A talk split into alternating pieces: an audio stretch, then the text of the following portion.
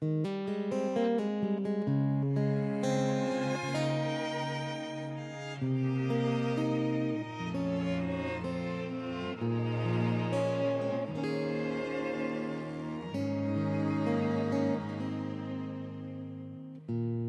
让人伤神，还更困身。前几天有一个消失一年之余的朋友突然联系我，我们认识五年了，而这消失的一年多的时间里，他隐婚了。他结婚的事情还是我从一个游戏截图的祝福中判断出来的，所以我很好奇的问：“朋友一场。”你怎么静悄悄的就结婚了呢？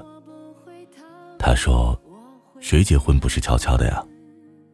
我说：“你又不是明星大咖，人家结婚都晒结婚证、晒结婚照，你这连个喜糖都看不到，除非你不喜欢他。”他说：“这你竟然知道？嗨，因为你这么高调的射手座，以前喜欢一个人，朋友圈里都是关于他的动态。”各种秀恩爱炫女友，关于你喜欢的女孩子的状态，直到现在都没有删。可你结婚竟然如此低调，这太不正常了。他说，婚后的生活就是那样，还不如一个人自在。两个人回家话很少，基本都是各玩各的，什么感情都没有，感觉生活已经失去了希望，平淡到了不愿意回家，经常在单位加班到很晚。早出晚归。我说：“你一个播音系的男生，以前那么热爱配音主持，工作压力还大，怎么会回家连话都不想说呢？以前大半夜还会找小伙伴们玩游戏，和我们聊天的一个阳光大男孩，如今说话的时候都在叹气，感觉很压抑。”他说：“不管你信不信，事实就是这样，婚已经结了。”总不能反悔吧？我问他：“你们是怎么认识的？相亲吗？”他说：“差不多吧。”看我一脸的诧异，他继续说：“其实也没什么，别大惊小怪的。很多人婚后的生活都差不多，找一个条件相当、愿意领证的人在一起，未必是最合适的。只是当初遇到爱的时候不够勇敢，错过了。”就再也遇不到了，又不得不将就，不想让家人操心，于是过上了大家眼里正常的生活。我不知道这个人从什么时候从不服输的人变成了认命的人，从一个追求爱情心跳的人变成了一个随波逐流的人。他说：“好怀念曾经喜欢一个人的时候，那种心情犹如过山车。”开心的时候是真的开心，难过的时候是真的撕心裂肺，喜欢被虐、被欺负，那样才感觉自己是个有血有肉的人。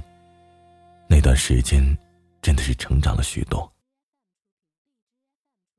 没遇见过爱情的人是可悲的，像父辈一样相亲认识、培养感情、培养孩子，一生就稀里糊涂的过去了。你问什么叫心动？什么叫一拍即合？什么叫金风玉露一相逢？不知道。你问什么是爱情？不知道，不知道，不知道。就像那一辈的人几乎都没有颜控，他们要找的是一个好人，一个会过日子的人。所以，很多阿姨和叔叔想给我介绍对象的时候，第一句话就问我。你想找哪个单位的？大叔大妈，我找对象，不是找工作。但是见过爱情却抓不住爱情的人，更痛苦，心里永远放着一个人，永远得不到对方，只能远远的观望，眼睁睁的看着他的幸福是别的人给的，不敢看，却忍不住偷窥其人生，像一个可怜虫。以前谈恋爱的时候，男生是一个事业心很强的人，但是遇到我之后，喜欢陪伴我。我问：“你为什么变得不上进？君王从此不早朝了呢？”他说：“男人在外面拼搏是为了什么？当然是为了娶一个好老婆。一个优秀的女人才是男人最好的名片，如此孰轻孰重呢？就像我母亲大人说的，其实人的幸福指数更多是从小氛围中获取的，家才是归属感，有一个温馨的家，有一个愿意待在一起的人，此生足矣。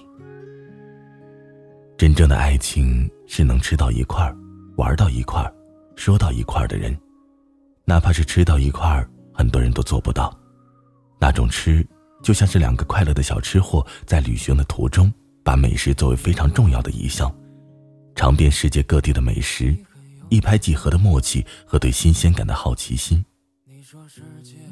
玩到一块儿是你们有共同的爱好之余，还有自己的理想和兴趣，但是你们不会干涉对方，不会否定对方，而是陪着对方一起去实现，去支持，去成全。说到一块儿，是哪怕躺在床上也要十指相扣，谈笑风生，每晚都在欢声笑语中相拥而眠。是你不管说到什么梗，对方都能 get 到；是不管对方聊什么，你都能接得住；是此后你遇到的任何人，都没法称之为聊得来，或者有话说。我渴望的婚姻是柴米油盐平淡的日子里，餐桌上的一束花。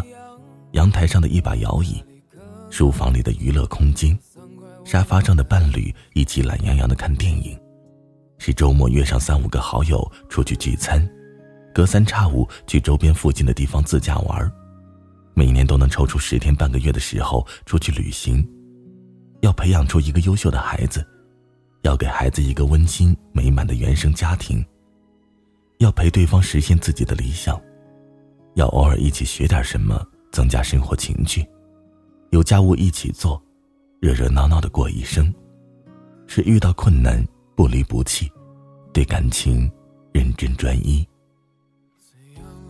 因为难寻，所以倍加珍贵。我愿意花最宝贵的时间等。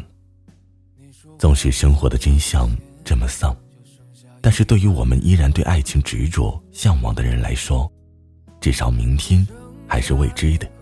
并非棋局已定，平安喜乐，勿忘心安。晚安，失眠的各位。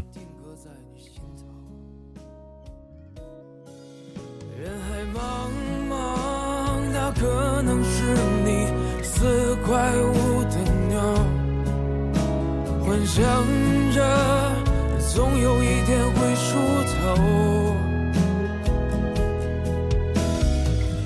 总有人愿意做你四块五的妞流浪吧在风雨交加的时候。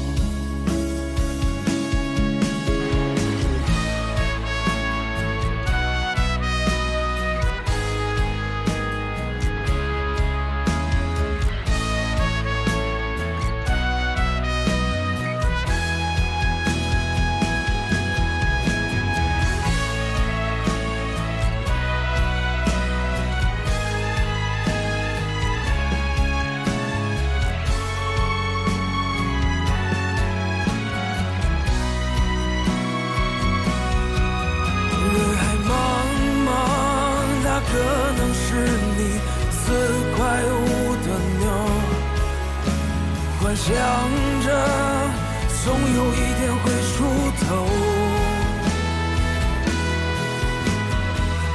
总有人愿意做你四块五的牛。流浪吧，在风雨交加的时候。流浪吧，在风雨交加的。时候。